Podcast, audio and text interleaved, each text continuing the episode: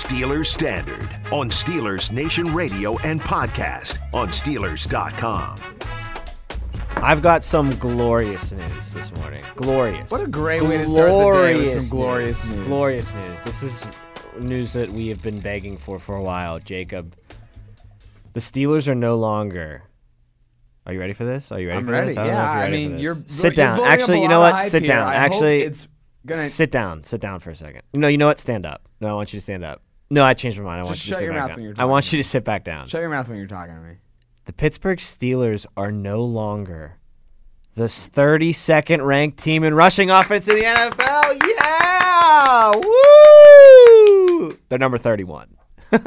I mean, I expect that number to continue to go down as the season goes on, but I'm uh, if I had to take a stab at who is 32, You're never going to get it. uh, is it New England? Nope. Then I know. Same division, though.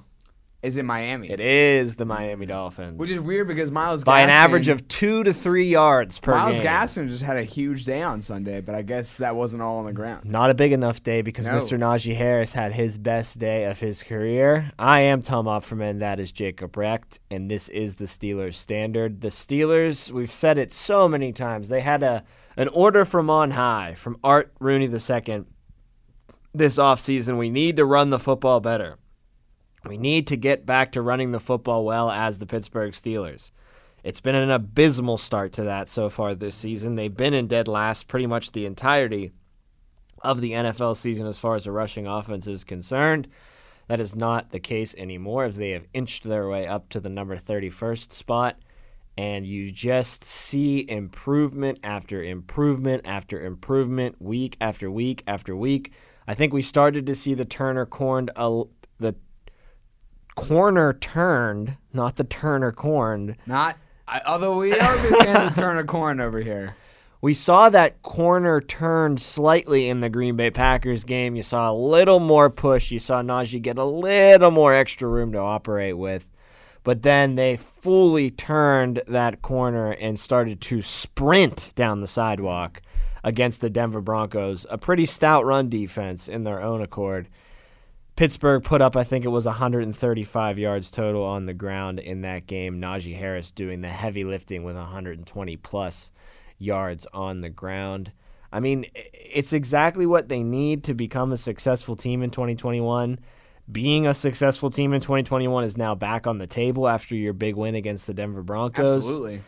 This is the blueprint moving forward. Keep climbing. That should be the goal. Keep climbing the rushing uh, offense charge. I want to be at 30, 30th or 29th next week. Then I want to be at 27th or 26th. Then I want to be at 20. Not even that. You know, You I just want to slowly keep climbing my way back up. Teams that you're in the neighborhood of currently, you have the chance to jump about three to four teams per week, not one to two. Whatever. I don't care if it's 1 to 2. I don't care if it's 15 to 20. Just You just wanna keep climbing, going up. baby. Just I agree. keep climbing. And it starts this week because Seattle's run defense is the worst in the NFL. Is the Uh, worst, Second worst. One of the worst. Second worst. They're 31st. I think overall their defense is the worst Correct. currently. Total yardage wise, they're the worst. but they are still bottom of the barrel when it comes to run defense. They give up. I have the number for you. I know you right do. You've got about an, an entire I know, a encyclopedia full of, plethora of informa- in- numbers here. information over there. But Listen, that defense gives up 145.2 yards on the ground, 31st in the NFL. do you expect Najee Harris to be over or under? Oh. Well, here's here's the question, Tom. Oh, he's going you over. want him to be over, but do you 150? ex- Is 150 the number you're well, saying? we'll stay at 150. I'm kidding. He's not going to be over 150 on the ground. You want him to be over 150. You do, but I wouldn't He take got that. to what 120 I'll- against Denver with Von Miller. I'll take over 100, Alex Trebek, for a thousand million dollars, though. That's an easy bet for me. It should be. Yeah. You better hope so. I think it will be too. I. This is the weakest run defense the Steelers have faced all year long. They've Mm-hmm. faced some pretty decent ones too. I mean, the Bills are pretty solid at run defense. Bills. Now we know how legitimate their defense. Is. Maybe the best in is. football. Maybe the best in football. Maybe. Uh, Maxx Crosby led the Raiders. Eh, whatever. The Steelers should have probably done more damage against the Raiders and Bengals. The Bengals. Definitely have a stout run defense, But and the Denver should have had one. It's just With the Raiders and the Bengals game, the Steelers were kind of shooting themselves in the foot, yeah, getting the run. they weren't going. they weren't going with the run. No, and that changed against Green Bay. This is this is I would say a combination of the best defense to run against, and at this point in the season, the most heavily you've relied on the run so far. So that those two factors should add up to at least 100 yards. We're hoping in the neighborhood somewhere of 150. I don't know about heavily relying on the run. I think At the, least- the at better least- term is the run is more successful. You're now. you're warming up to the run. You're no longer giving Najee Harris the ball only 13 times per game. Well, I don't know if that was really the plan ever. I think that was an accident that that happened. But you're doing it more effectively now. That's the biggest pro- part of it is that you're actually seeing some some results as far as running the football is concerned. And now, yeah, you get the easiest run defense that you're going to face potentially all season. Uh, I, in fact, I did the Advanced Scout podcast last night with Matt Williamson, and you know we were not really tiptoeing around the fact that Seattle probably is the worst defense in the NFL that the Steelers are facing up against. And it's not like they're amazing at pass defense either. They give up 296 yards through the air, but regardless of the fact that you can get them through the air or get them through the ground, the Steelers need to focus on getting them on the ground. Uh, that's Yes. a number one uh, grade A plan has to be run, run, run, run, run, run, run, run. I think that 23 to 25 carries is the minimum for Najee Harris in this football game. I would not hate seeing him touch close to 30 carries on the ground. No, in this not at all. I, I just think that you started to get some swagger going with him. You started to get some swagger going with your offensive line. You showed great push off the ball against a really good run defense against Denver you bullied a good run defense that Denver has. So bully an even weaker opponent this week against the Seahawks. And this isn't even a weaker opponent. This is a night and day opponent when you compare Defensively, yes. when you compare Denver to Seattle. This is your opportunity to not only I know we're focusing on the running game here, but this is an opportunity for your offense to have the biggest game, the of biggest the game of the season so far. And what what a turnaround this game has become on the Steelers' schedule. After the one and three start, you were thinking, well, they could possibly win against Denver to get them two and three, but then they would most likely lose against Russell Wilson and the Seattle Seahawks. Not so fast, my four. friend. No, not so fast. And then maybe you you you add to your your schedule with stacked wins against the Bears and the Lions. But no, you have a chance to go into the Chargers game on a four game win streak. The, the Steelers are are are favored in this game, and I think that we know the winning recipe is there after watching the Broncos game last week. It's just how much can they actually take advantage of this mismatch. They will be favored in three of their next four football games. The only one not being favored will be at Cleveland after the bye week. The Browns will be favored to win that football game. Mm, Sorry, unless- I said a four game win streak. I forgot about the I, four of five to win four I of just five. thought you into the thought they were going to beat the Browns, which No. would then make it a five game winning streak. Which the would then mean I would, because if I said going into the Chargers game, that would mean they would lose to the the Lions, who are at the end of that four game. streak. including the Denver game, it's real. It's realistic to believe that the Steelers should win four of their next five football games, with the only loss being at Cleveland. I agree. The day after the bye week on Halloween afternoon. You already got one. You got Denver. Got one in your back pocket. To be quite honest with you, with the Russell Wilson injury, I think you got the hardest one in your back pocket too. I think that's the better team you're going to see with Russell Wilson being out. Obviously, if Russell Wilson was in there, out of the Seahawks, Lions, Bears, and Broncos, the four winnable games in that five game stretch, Seattle's probably number one. But with that injury, they probably dropped down to one of the most winnable ones, maybe even more winnable than the Bears and the Lions in some ways. I don't know because That defense is bad, Jacob. We're talking about that defense is so bad. I know. So bad. The Bears and Lions somehow have better defenses than that. I, do the Lions do? They absolutely. lost you know how I know the the Lions you know how I know the Lions have a better defense? Because they have the worst defense in the league, the Seattle Seahawks. I should That's give them totally some fair. I should give them some credit though. They're 22nd in points per game allowed. 26 points per game allowed. So they're not So breaking as much as they bend. they're breaking a good bit. They're though. still 20, breaking 26 a points is a amount. They're still breaking in the bottom third of this NFL season so far. I, I, I agree, Tom. I think you just this can't. It's so odd to think of the Seattle Seahawks as a trap game. Right, because Sunday night football with Russ coming in And it's a Super Bowl rematch. I know the only person that's still around from that game is Ben Roethlisberger, but still, on both sides. on, on both sides of the football, coaching staffs included as well, team owners maybe other than Ben Roethlisberger, Yeah, the only people that are still sticking around from Even Kevin. Colbert wasn't the, the full time GM at that point. But you get the buzz, you know. Sunday Night Football does a little pregame story about that Super Bowl. They probably show the Hines Ward catch from Antwaan Randle El and say, "Oh, remember when these two teams met back in 2006?" And the know, so like you get a little buzz there. It's under the lights. It's Wilson versus Roethlisberger, two future Hall of Famers going toe to toe. Yeah, it, it wouldn't have been a trap game because it's like one of the big premier games on your schedule. but it's it's the Sunday night matchup. but now It's the you game of the week. Now you shuffle in Geno Smith, and you do wonder if there's an opportunity here for the Steelers to kind of look a little past it. I will say this though, Mike Tomlin, I think, is the coach that will have these guys since they started one and three laser focused on every single game that they play because the the narrative and the message from him has to be. You know, we've really effed around and dug ourselves a pretty decently deep hole here to start the season every single game matters, obviously, anyway, in the NFL, but it's extra Mm-hmm. important now, boys, that we have our P's and Q's all buttoned up every time we enter the stadium and we don't overlook any opponent. And I think the other thing going for them avoiding the trap game is it is still a Sunday night game. So you do know the nation is still going to be watching you, even though Geno's out You there. know the stakes are there. Exactly. My only qualm with that, Tom, is recently any any argument I've made for Tomlin preparing properly for a for a nationally televised game or a December game has been thrown out the window because he has not had the same success he had in the first what he's been the coach since 07 so this is his 14th 15th year with the team Well, let's think back to their last two primetime games. Lost to the Browns in the playoff game, Mm-hmm. lost to the Bengals against Ryan Finley on Monday Night Football. Exactly my point. And those both of those games came in December and January. Mm-hmm. So like I'm saying, in the first 12 years of Mike Tomlin's career, absolutely if it's a primetime game, if it's a December game, I have all the confidence in the world for Mike Tomlin to amp up his guys and get them properly prepared, not overlooking a single other person on that opposing team's 53-man roster. However, in the last 2 to 3 years, we've seen that success basically evaporate. I mean, their record in December is usually what you see their record in September be. It's just a complete mirror image of what you're used to at Atama. And same thing for the primetime games. He just somehow isn't able to win those games anymore.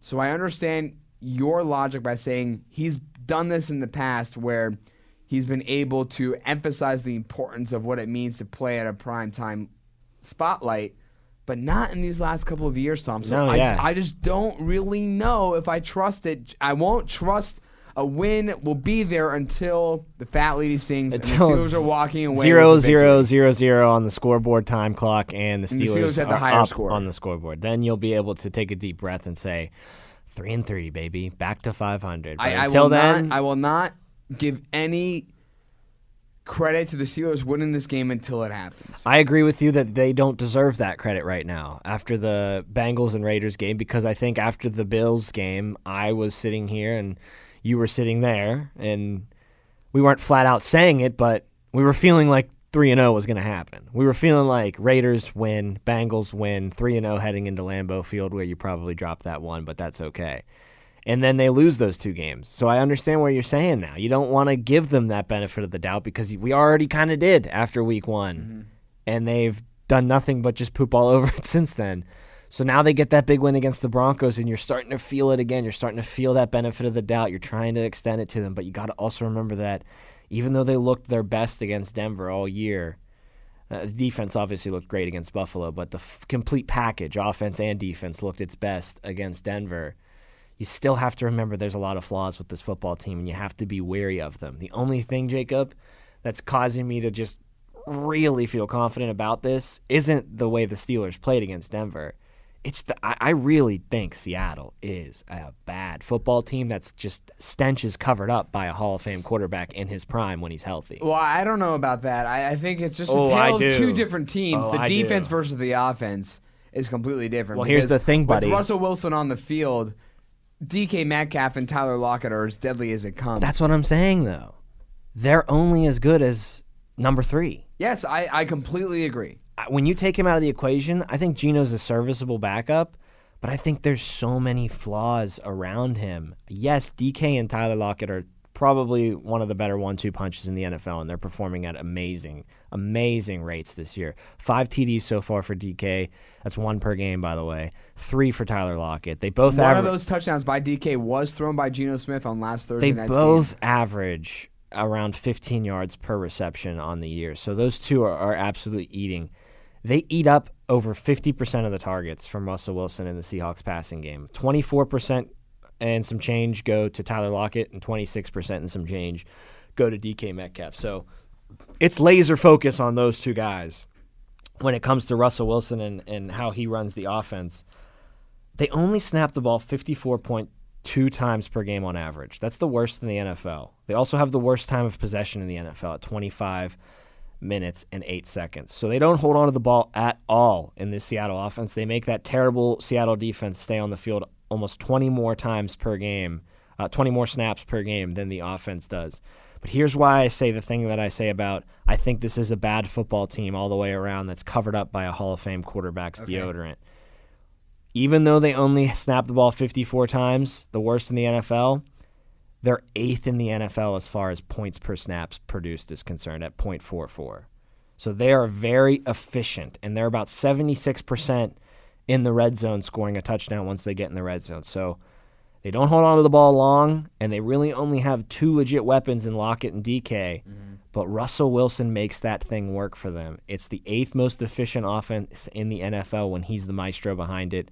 I think you crumble that up into a ball and you throw that in the trash can when he's out. So I think they're pretty bad, and I think we're going to see that without him out there masking a lot of their flaws. And the other thing that's huge is Yeah, big biggest gripe. I think you'd With the say team? with Wilson and his tenure in Seattle has been the offensive line, right? Yes. Uh, he feels like he's not protected enough. I mean, you you feel like in a, in a career Russell Wilson highlight highlight reel, every play starts with him rolling out of the pocket, right? Uh, yeah, That's a- a- that's the only image I can think of when I think of a Russell Wilson highlight. when I see the drama in the offseason and him thinking about, oh, I want out of, of Seattle or, or saying they don't help me enough or they don't listen to me, it's not because of the skill position players, because DK and Tyler Lockett are amazing. Great pick in the second round to pick DK Metcalf. Should have never fallen to the second round. That's obvious. That dude's a top 10 pick, any way you slice it. But it's been that offensive line, and all five of their starting offensive linemen played every snap against the Rams last Thursday. And there's been a lot of continuity with that offensive line in Seattle, but the results are still not the best. They surrender 2.6 sacks per game, and Wilson gets dropped on 8.6% of the times that he drops back to pass. So How do those numbers compare to Ben's? Do you know? well, the Steelers uh, don't give up that ma- as many sacks as Seattle does, um, and they're definitely not in the eight point. The eight point six percent is like the second worst in the NFL as far as Seattle's concerned. Steelers aren't as good as they have been. They're not, you know, top three, top four in the NFL as far as keeping Ben upright, but they're not abysmal at it. And they did a really good job against Denver, as Ben was only sacked once in that game and only hit, I think, twice. And So, he said that that fumble that he that he had that sack was his own fault. Held onto the ball too. Held long. onto the ball for too long, escaped the pocket, and should have just gotten rid of it. So he still gets sacked a ton, and it's Russell Wilson's mobility and his savviness that is allowing this offense to be so efficient, even though he's under pressure. Geno Smith can move, no question about that. I don't know if he can move as gracefully as Russell Wilson can in the pocket, and I don't think he's you know, capable of avoiding the big mistake when pressure's in his face like Russell Wilson is. So I I just see this being a disaster for Seattle, not just in the Steeler game, but in the couple weeks ahead that they have without The next Russell. what is it? Six to eight. I think it's at least a month that they're out Russell Wilson. So Yeah, I mean, this might this might end the season for them, to be honest. I mean, you're, you're in the best division of football. You you were able to get a, a key win against the Seattle or the San Francisco 49ers just two weeks ago. but- Save your season type of win. Yes, because down the line, if when you get Russell Wilson back and you're still floating around 500, you could still maybe Sneak sneak, it your in, way yeah. in. And when you play the San Francisco 49ers down the line, hopefully you have Russell Wilson back so that could get you another win that would give you the definitive tiebreaker over the Niners. But this could be the nail in a coffin for the Seattle Seattle team this season, which would be unfortunate because we know how good that division can be when all teams are at full strength. But Tom, I I I I hear your concerns with the team overall, But the fact that they kept things interesting, I know Russell Wilson didn't go down until the fourth quarter, but they it was only a nine point game that final score against the Rams. I think if Russell Wilson stays healthy, that team could win that game. And Geno Smith threw that horrible interception late in the game, uh, and that's something the Steelers can easily take advantage of.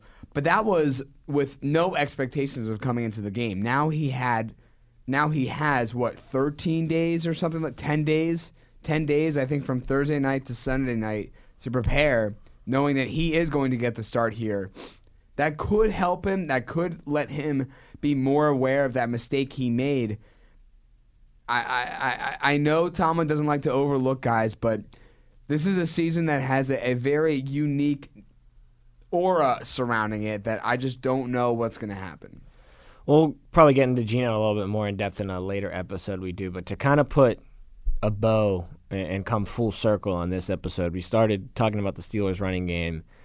The biggest concern that I have with that running game, obviously, running game. yes, is nothing to do with Najee Harris, obviously, and with the improvement we're seeing from the offensive line, it's slowly but surely not becoming the offensive line's ability to get push. It's the depth behind Najee Harris, mm-hmm. and obviously, I think they're change of pace back and their number one, number two running back. Follow me there. Number one, number two running back is Anthony McFarland, Tony Mack, and he's just starting to work his way back. He practiced last week, so the clock. I think now he's eligible to return. he's right? on the practice field. Yeah. So that clock, that 21 day clock, is ticking where they have to activate him or lose him to IR for the rest of the season. Uh, I, think he helps with that running back depth, but Benny Snell got the opportunity at the start of the season with McFarland's injuries. Uh, even though Snell spent the majority of the preseason injured, still was extended that benefit of the doubt. Uh, I, I don't think it's harsh to say that he's been pretty disappointing. Uh, holding call on special teams against I the don't think it's Broncos, a drop in the flat that would have at least gone for five to ten yards if he, you know, takes a defender for a ride. At the very least, it goes for five yards. That he just drops. Ben put it right in his hands, goes right through his hands. He was benched in that first half. Because of that, you started to see some Kalen Ballage action whenever Najee Harris needed a spell. Uh, it's clear that Snell and Ballage just aren't going to be able to get the job done behind an offensive line like that. Najee Harris can make a lot of things happen because he's just a different breed than those two guys. McFarland's obviously not the same breed as Najee Harris, but I think he is better than Snell and Ballage right now in his career. And I think he's shiftier and he's got more agility that he, he can dodge raindrops in the backfield and make a loss into a two, three yard gain. Not to the same, you know, degree as Najee, where Najee does that almost every play, but every once in a while. I, I think people are a little worried about the running back depth, and I'm kind of sitting here just saying the second string running back hasn't been healthy yet. So let's see a couple games with McFarland in the fold, mm-hmm. and if they're still, you know, spelling Najee for a couple of downs and they're not getting any traction on the ground or they're fumbling the football, the backups, then we can start to panic a little Yes. bit. The people behind Najee, but let's let's wait until after the bye. I think you'll see McFarland play against the Browns in his first game of the year, and then let's talk about the running back depth then. Yeah, I think that's fair. However, I don't want to be too harsh on Anthony McFarland. I just think you put any of these guys next to Najee Harris, and it's gonna look bad. Well, I see you I don't you think, don't I don't think it's necessarily there. I mean, Benny Snell uh, has made his mistakes, right? Drop passes in back-to-back games, holding penalty this past week on special teams. I do think Benny Snell, out of your three backups, should be number four. I don't know why he's number two, but I guess because of familiarity with the with the team and with and with this with the with the playbook, that's probably why. I think Kalen Ballage is better. I think Tony Mack is better. I just think no matter who you put up against Najee Harris, they're not going to look great. Of course not. And you're saying you don't want to be harsh on Anthony McFarland. Well, and I, I don't want to put too much expectations on the young man's plate because That's fair. trying to paint him into this guy that's going to spell Najee and still run for 30, 40 yards a game, that's just not the way it's going to go. Uh, the Steelers have pretty much illustrated that Najee Harris is, is never going to come off the field uh, for this offense. He has been out there for 280 of a possible 322 Steelers offensive snaps, so he never leaves the field. When I'm talking about a, a running back depth, as long as he's healthy, I just mean someone that's serviceable mm-hmm. for those few and far between snaps that he has to come out. And of course, you saw in the Denver game, he dealt with cramps down the stretch. Couldn't be available for the team to ice down the game. They were they were working on him like crazy on the sidelines, trying to loosen up that cramp, but it just was not to be. And you're left with Snell trying to ice the game, and he falls an inch short of the first down marker, and you have that drama at the end of the game that you might not have if Najee Harris is out there and getting that first down. Another thing about Najee that is just so valuable that none of the backups can bring to the table, except for maybe Anthony McFarland, is his ability in the pass catching game Mm-hmm. and his ability. McFarland's ability to run the Canada offense is also underrated because he ran it at Maryland whenever Canada was Right. the interim head coach for him. So he's familiar with that offensive scheme, and he's a good pass catching running back, something that Najee excels at. In fact, Najee Harris has gone out on a route on 76% of the times that Ben Roethlisberger has dropped back to pass. That is the highest percentage in the league for a running back. Number two is Alvin Kamara, who is established as probably the best pass catching running back in the NFL right now. 71% of the time he runs a route. No one other than Kamara and Harris are over 70% of the time. and the situation is somewhat you similar in New Orleans as it is in Pittsburgh because the Saints are without their franchise quarterback Drew Brees. They're they're learning what they are exactly with Jameis Winston at quarterback. Kind of similar here because Ben Roethlisberger.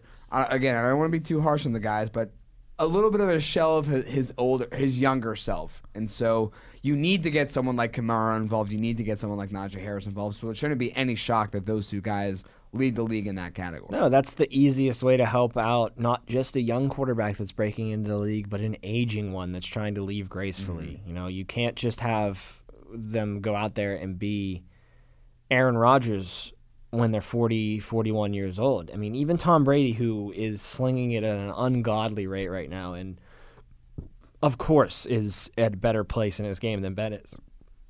He needs a lot of help out there. He needs a lot, He of, help lot of to help. be able to play at that level. not only- Look at the last time he didn't have an all-star squad around him.